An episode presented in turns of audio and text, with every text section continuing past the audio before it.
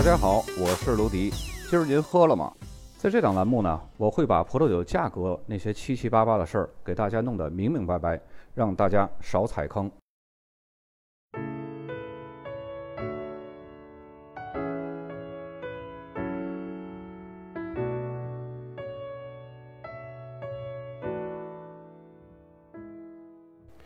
本期节目呢，咱们来说一下阿根廷最大的葡萄酒产区门多萨。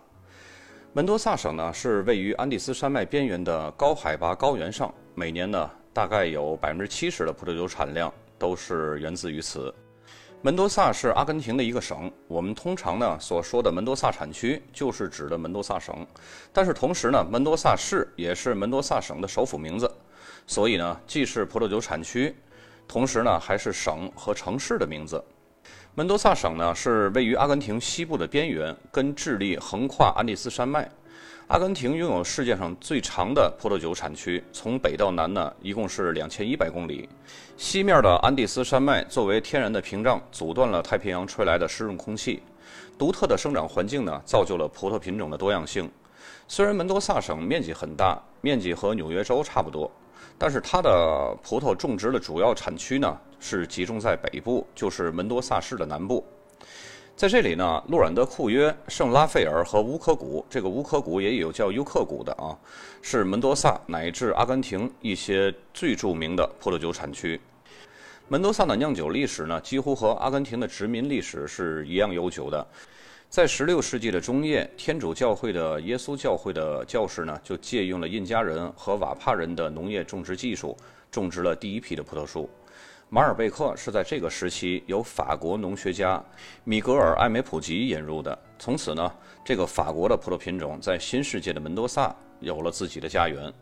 除了最有名的马尔贝克以外呢，还有赤霞珠、希拉、黑皮诺、品丽珠、霞多丽、长相思和托伦特斯，也叫特浓情。这些个葡萄品种，马尔贝克呢，如今已经成为了阿根廷的国宝级的葡萄品种，在门多萨产区呢，表现的是尤为出众。门多萨的马尔贝克果实小，果粒儿呢比较紧凑，能完美的适应当地的气候环境，既含有浓郁的风味物质，又能保留一定的酸度，品质是非常优异的。门多萨马尔贝克酿造出来的葡萄酒呢，通常会带有黑樱桃、黑莓、李子和紫罗兰的香气。单宁含量是非常充足的，酸度呢也比较适中。经过橡木桶陈酿的马尔贝克葡萄酒呢，还会带有巧克力、咖啡、烟草和皮革这些个风味儿。酒体饱满强劲，层次感呢也是非常复杂的。阿根廷葡萄酒协会呢，在2011年首次将4月17号确定为世界的马尔贝克日，以纪念法国农学家米歇尔·艾梅普杰在1853年的4月7号向门多萨省议会呢提交了一份建立农学院的议案。为推广马尔贝克的种植做出了巨大的贡献，同时确定这天为世界的马尔贝克日呢，也是为了大范围的推广阿根廷葡萄酒，让葡萄酒爱好者呢有机会品尝到阿根廷一流的葡萄品种。最具有特色的白葡萄品种呢是托伦特斯，也叫特浓情，它是起源于西班牙，但是不受西班牙当地人的重视，通常是被酿造为酒体纤瘦的餐酒。后来呢，也是随着传教士传播到了阿根廷。并将它呢种植在萨尔塔和拉里奥哈地区这种高海拔的山坡上。由于阿根廷高海拔的优势呢，为特浓情的生长提供了充足的阳光和凉爽的昼夜温差，使得特浓情果实的品质是非常优异的。酿造出来的葡萄酒呢，通常会带有浓烈的玫瑰花和麝香的香味儿，同时呢，还会浮现出金银花、杏子。青苹果、柑橘和桃子的这种香气，就好像香水一样。酒体呢丰满，而且果味十足，酸度适中，并且平衡感非常强。如今呢，特浓型是门多萨最重要的白葡萄品种之一，号称阿根廷的外交大使。包括门多萨在内的从山上流下来的河流，为灌溉呢提供了非常好的便利。温暖干燥的收获季节意味着酿酒师可以根据葡萄的成熟度来采收葡萄，而不是要受到变幻莫测的天气影响。和其他的新世界国家一样，这样呢就减少了葡萄品种的变异，并且保证了年复一年的品质。可预测的收成呢，也成为了门多萨的酿酒师们提供了更多的机会来控制他们生产的葡萄酒的风格。这也是该地区享誉国际的一个因素。门多萨市呢，现在已经成为了世界葡萄酒之都的其中一员，并且在南美洲的葡萄酒旅游业占有了重要的地位。这是得益于这个地区的自然美景。每年三月举行的全国丰收节是门多萨日历上最重要的活动，它将游行、声光表演和丰富的品酒机会结合了在一起。这座城市呢，也就逐渐的形成了许多葡萄酒旅游企业的中心。接下来呢，我们分别来描述一下最重要的三个子产区：路软的库约、拉斐尔和乌克古。首先呢，出了门多萨市，沿着南美最长的公路四十号公路一路向南，并伴随着壮丽的安第斯山，不出半小时就到了路兰的库约。这里呢是阿根廷精品葡萄酒的发源地，也是第一个被列入阿根廷法定产区 DOC 的子产区。很多的著名酒厂和酒庄呢都是安置在这儿。葡萄主要种植是距离安第斯山东面三十公里以外的比较平坦的区域，葡萄园平均海拔呢是在八百米以上，海拔呢使得葡萄在白天可以接收到充足的阳光，而在夜晚呢，来自安第斯山脉的凉风使得气温相对于白天明显的降低，这样巨大的昼夜温差呢，让葡萄缓慢生长，不仅达到了最佳的成熟度，还能保持良好的酸度，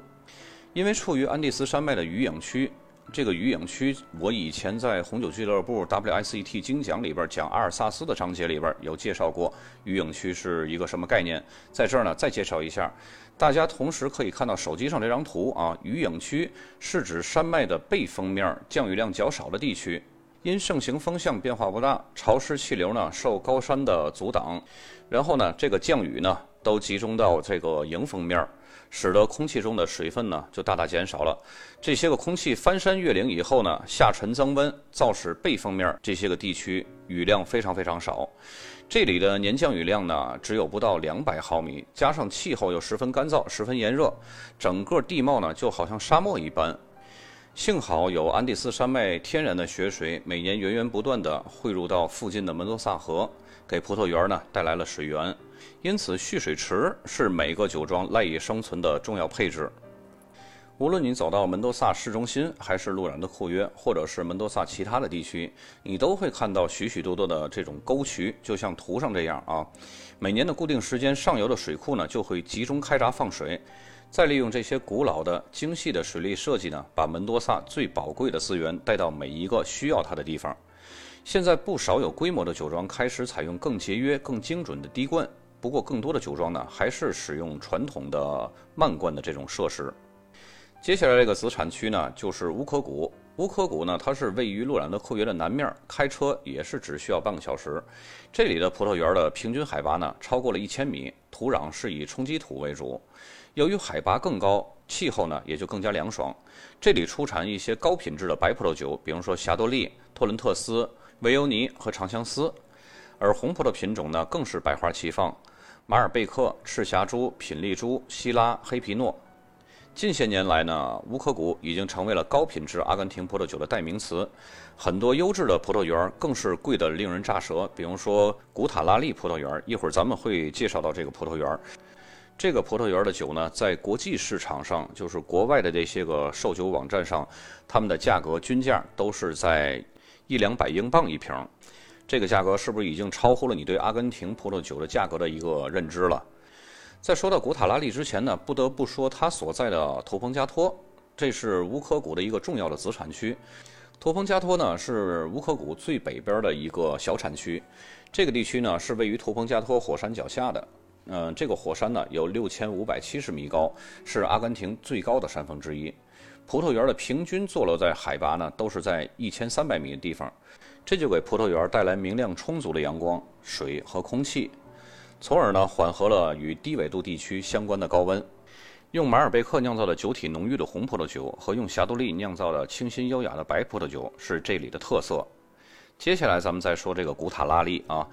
它是在图彭加托里边最出众的一个地方了。这个图彭加托呀，本身就是乌克谷，乌克谷就是一个子产区，它是乌克谷子产区当中的一个子产区。那么古塔拉利的地位呢，又是这个子产区当中的小产区的这么一块地儿，嗯，这个地位就可想而知了啊。这里的平均海拔呢，达到了一千四百米以上，是门多萨海拔最高的一个小产区。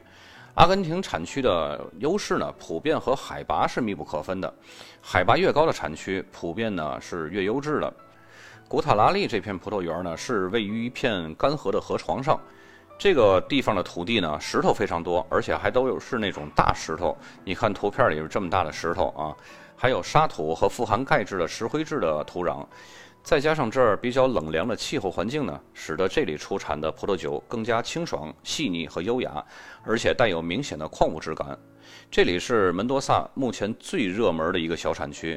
与其说它是葡萄园呢也合适，或者说它是小产区也合适，因为就这么大点地儿。而品丽珠呢，在这里绝对是王牌主角，不仅可以和马尔贝克赤霞珠混酿，单一品种的品丽珠更具有特色。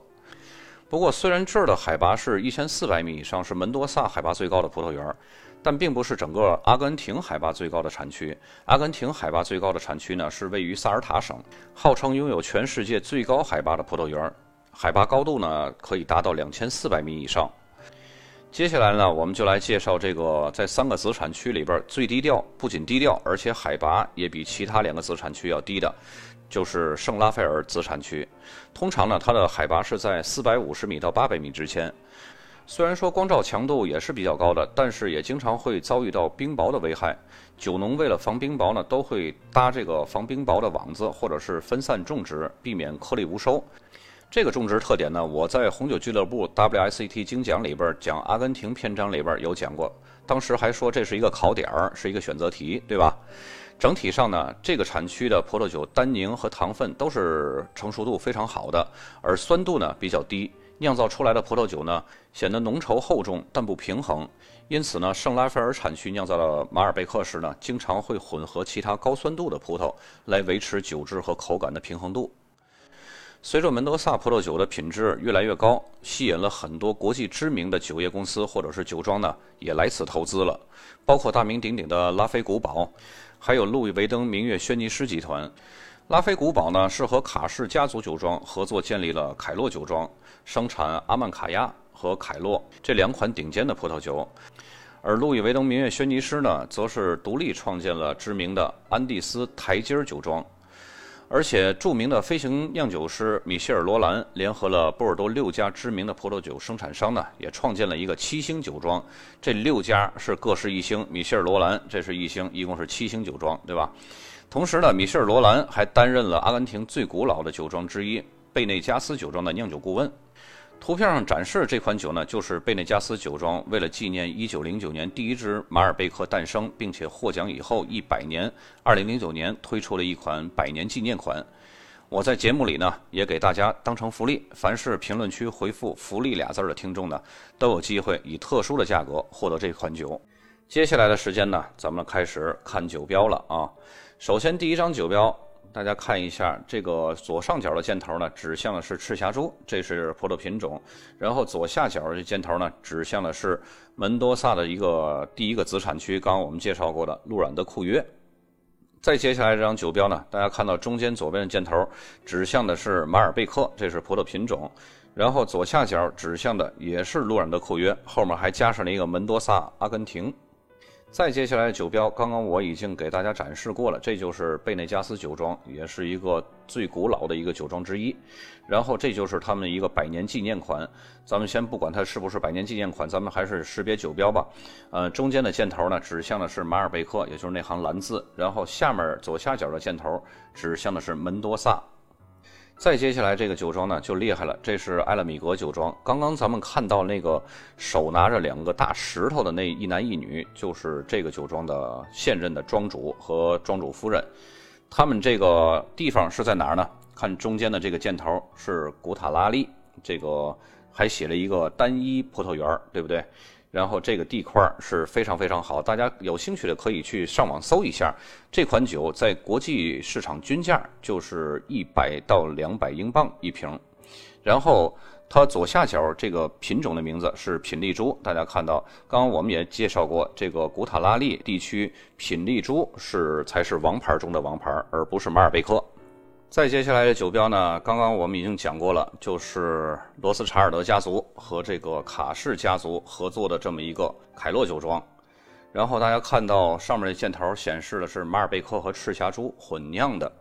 咱们就看一下这个酒标就可以了。因为一般罗斯查尔德到哪儿，它这个影响力是比较大的，大家都不会去因为它的产区啊，或者是一系列的葡萄品种，还有它的这个葡萄园去关注它。只要有这个罗斯查尔德的这五支箭，它就是可以代表一定的商业宣传力。再接下来酒标，大家看到就是一个门多萨的马尔贝克，左上角这显示就是马尔贝克，嗯，左下角显示的是门多萨。再接下来的酒标呢，大家看到了，呃，中间的这个位置二零零二之上呢，显示的是梅洛，然后左下角这个箭头呢，显示的是圣拉斐尔，就是刚刚咱们介绍的第三个门多萨的重要的子产区。再接下来的酒标中间的位置显示的是希拉，是葡萄品种，然后左下角显示的也是圣拉斐尔子产区。再下面这个酒标呢，大家看到了，左上角的箭头指向的是门多萨，这个可以忽略它啊。咱们主要是看看这个酒庄是谁呢？就是路易威登明月轩尼诗独立创建的这个台阶酒庄。再接下来的酒庄呢，也是比较有来头的，这是吉布凯斯酒庄。这个庄主本身呢，是在法国的一个家族式的酒庄里边是第三代传人，然后呢，他就另辟蹊径，跑到了阿根廷这儿来了，然后在图蓬加托这儿找到了一块地，然后就开始从这儿呃种植啊、生长啊，然后再自己酿酒。然后他女婿和女儿呢，发现了他选的这块地儿是非常好的。以前他们俩呢，都是在纽约那边去做证券交易员的，非常富有投资的头脑。然后呢，就倾囊相助，然后把所有的家当都投到他父亲这个酒庄里边来了。而且现在这个酒庄的庄主的女儿和女婿在接管这个酒庄，而且品质和产区的地块都是一流的。嗯，闲话少叙，咱们来看酒标啊。中间的这箭头呢，指向的是梅洛，然后左下角箭头指向的是图彭加托。刚刚我们也介绍了，这个是。乌科谷里边的一个小产区，乌科谷本身就是门多萨的一个子产区，这个是子产区当中的一个小产区，所以呢，它的品质和价格就会更高一些。然后最下面一行横线，大家看到了，写的是有机葡萄来酿造的。再接下来这个酒庄呢，也是非常非常有名的，是埃塔米斯科酒庄。这个酒庄的土地呢，也是非常非常优质的这么一块地儿。然后大家看到了左下角显示的就是乌克谷图彭加托。在刚刚那个酒标，咱们已经介绍过了，这个图彭加托是乌克谷的一个小产区。所以呢，在这个酒标里边，它会标到前边，然后乌克谷是标在这个图彭加托的后边。这也是老外们一直惯用的一个书写方式，就是先把最小的写在最前面，然后把最大的写在最后面。就好像老外呢，那个时候写信给我们留地址的时候，先是写多少号哪条街，然后再写哪个城市，然后再写哪个省份或者哪个州，然后再写是哪个国家。再接下来这个酒标呢，大家看到了有一颗钻石，其实这个酒庄呢就是取名的就是钻石酒庄，然后它的地方呢是在乌科谷。大家从那个钻石的下面显示也可以看到 UCO，这是乌科谷的一个写法。然后在左下角呢，也可以看到乌科谷字样的身影。然后这个葡萄品种是什么呢？大家看中间的这个左边箭头，就是马尔贝克和赤霞珠混酿的。其实门多萨这个产区呢，要如果要是深入的了解的话，真的可以选出很多又有意思、品质又好，然后价格呢又不这么贵的酒。本期节目呢，咱们就到这儿，咱们下期再见。